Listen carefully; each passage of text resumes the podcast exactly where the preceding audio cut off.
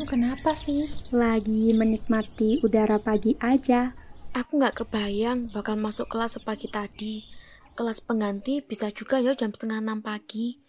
Aku ngantuk berat nih. Iya, mau gimana lagi? Ruang kelas yang kosong adanya jam segitu. Anggap aja sekalian menikmati udara pagi kan? Saiki sik jam tujuh, Mel. Masih ada satu jam lagi buat kelas berikutnya. Gabut nggak sih? Ya udah, kita nunggu di sini dulu kan nggak apa-apa. Taman jurusan kita rindang juga ya ternyata. Udaranya juga segar banget. Iya sih, kalau di laboratorium kan kita nggak bisa kena udara segar. Pakai masker terus soalnya. Ngomongin soal masker, kemarin aku baca-baca berita. Udah semakin banyak orang yang pakai masker buat sekedar beraktivitas sehari-hari. Kebanyakan sih buat mengantisipasi terpapar polusi katanya. Terutama yang tinggal di kota besar. Di beberapa negara, misalnya Korea, mereka concern banget sama fine dust loh. Makanya banyak juga yang pakai masker buat keluar rumah. Fine dust? Apaan tuh? Fine dust itu debu yang sangat kecil yang ukurannya kurang dari sepuluh mikrometer. Selain fine dust, ada juga yang disebut dengan ultra fine dust, yaitu debu yang ukurannya kurang dari dua koma lima mikrometer. Kalau dibayangin tuh gini, dua koma lima mikrometer itu tiga puluh kali lipat lebih kecil dari diameter sehelai rambut manusia.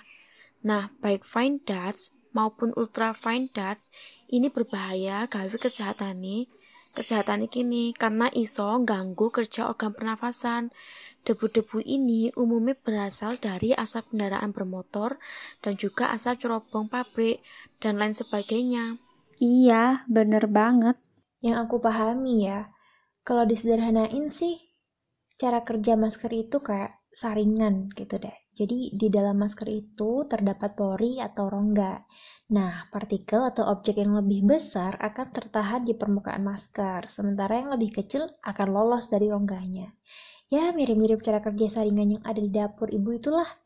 Tapi kalau masker kan jauh lebih kecil ya skalanya. Ada dua parameter umum yang bisa dipakai buat menentukan kualitas masker, yaitu kemampuannya buat menyaring dan kemudahan untuk bernafas.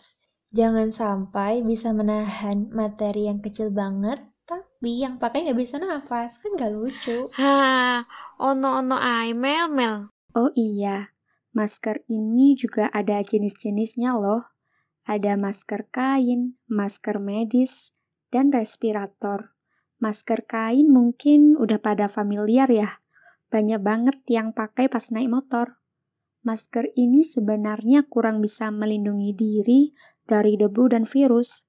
Tapi, masker kain bisa menjadi opsi terbaik saat masker yang lebih efektif nggak tersedia. W H O merekomendasikan setidaknya digunakan tiga lapis kain biar efektif. Kain yang paling mudah didapatkan dan cukup efektif digunakan adalah kain katun woven. Katun woven tidak terlalu elastis sehingga cukup baik dalam melindungi. Nah, kalau masker bedah iki sing biasanya dipakai nang rumah sakit, tapi nang supermarket yo akeh gampang ditemukan. Masker ini ditunjukkan buat kegiatan medis untuk menghindari penyebaran penyakit.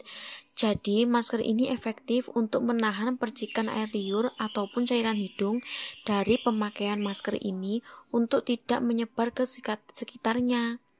Tapi, masker ini tidak didesain buat melindungi dari objek yang sangat kecil, kayak bakteri, virus, dan partikel sangat kecil yani. Tapi tetap, lebih baik pakai masker daripada nggak enak kan yo. Masker yang paling efektif buat melindungi manusia adalah jenis yang ketiga, yaitu respirator. Masker ini didesain buat melindungi pemakainya dari kontaminan berbahaya yang ada di udara, baik itu uap, gas, debu, bahkan ya mikroorganisme. Respirator secara umum terbagi dua, yaitu air purifying respirator yang berfungsi menyaring udara di atmosfer, dan air supply respirator yang memberikan supply udara langsung. Contoh yang respirator kedua itu kayak uh, yang buat nyelam itu loh, kan langsung ada ada tabung oksigennya. Sementara itu, contoh air purifying iku masker N sembilan lima sing bentuke koyok mangkok kecil iku lho. Kalau di Korea ada yang namanya masker K F sembilan empat, di Cina K N sembilan lima, di New Zealand P dua. Itu semua juga mirip dengan masker N sembilan lima. Sebenarnya yang gak kalah penting adalah gimana kita memakai maskernya. Kita mesti tahu cara pakai yang benar, yaitu menutupi hidung dan mulut. Pastikan ukuran masker yang sesuai gitu, jadi gak melorot-melorot. Misalnya nih ya, misalnya kita ada di tengah pandemi. Masker adalah perlindungan paling dasar kita, diimbangi dengan kebersihan yang dijaga dan menjaga jarak aman satu sama lain. Sama sekali nggak enek abote kok nggawe masker. Itu cuma perlindungan dasar ketika kita berada di tengah situasi krisis kesehatan, misalnya pandemi. Pakai masker adalah cara kita melindungi, bukan hanya melindungi diri sendiri, tapi juga orang lain. Patuhi aja protokol kesehatan dari lembaga yang kredibel. Rajin-rajin nambah wawasan juga, karena di tengah pandemi, apalagi penyakitnya jenis baru gitu, informasi bakal sangat dinamis dan bisa berubah dari waktu ke waktu sesuai hasil penelitian ilmuwan. Yo he, bener. Duh, iki sik lama ta kelasnya? Masih empat puluh menit lagi, Mas. Oh iya, aku udah download Drakor episode terbaru loh. Mau nonton nggak? Yo, gelem-gelem. Boleh, Vi.